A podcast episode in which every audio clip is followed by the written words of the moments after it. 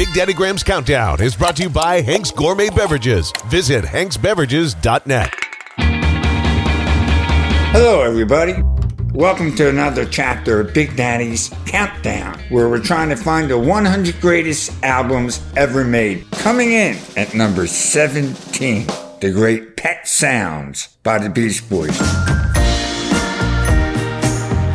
Released on May 16, 1966. Only 35 minutes long, I may add. Check out some of these songs. For an album that's not considered a regular Beach Boy record, with surfing songs and car songs, still got a pretty good batch of songs in there. Wouldn't it be nice? Sloop John B, God Only Knows, Caroline No, and my personal favorite of this record called That's Not Me, which was a song written about, you know, Brian writing about how he didn't feel like part of the hippie culture. He was more of a stay home guy. Turn out he was, yeah, stay home guy if your home was on Mars. But, you know, that's how he wrote the record anyway. The record quickly made it. It's hard to believe for a record considered this great. Made it to the cutout bins. It only sold a million copies, which is a big hit for most bands, but was not a big hit for the Beach Boys at the time. Maybe it didn't help that they let Good Vibrations off the record and released it as a single, because back in 66, there's still a huge singles market. Well, when a record doesn't sell, it really hurts Brian Wilson and it kind of sets him off in that depression that quite never leaves. He's better today. You know, living in Beverly Hills at the time. And he's 24. Eh, you always have to remind yourself some of these records are recorded. These guys are so young.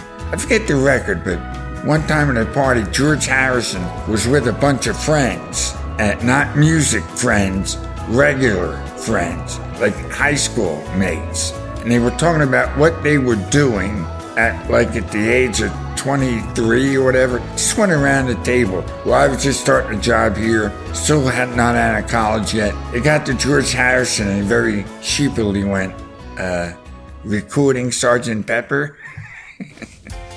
Mike Love awarded some songwriting credits years after the fact. Must be really weird to have to battle your own band for a songwriting credit, but it's nasty business and it's broken up many a band, and rightfully so.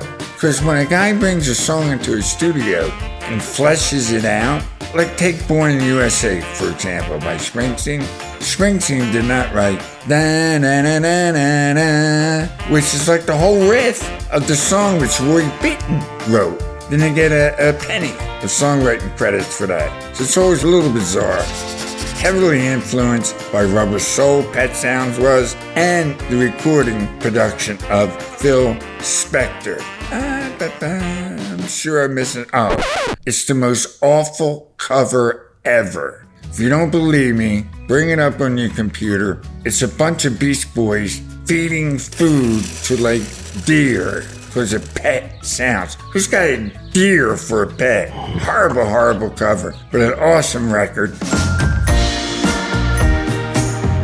Coming in at number 17, Pet Sounds by the Beach Boys. Thanks for listening to Big Daddy Graham's Countdown. Make sure to check out Big Daddy Graham's playlist on Spotify, which features songs from albums on the show. Just search Big Daddy Graham's Top 100 Album Playlist. Brought to you by Romano Garubo and Argentieri, counselors at law. Go to romanogarubo.com. Thanks for stopping by.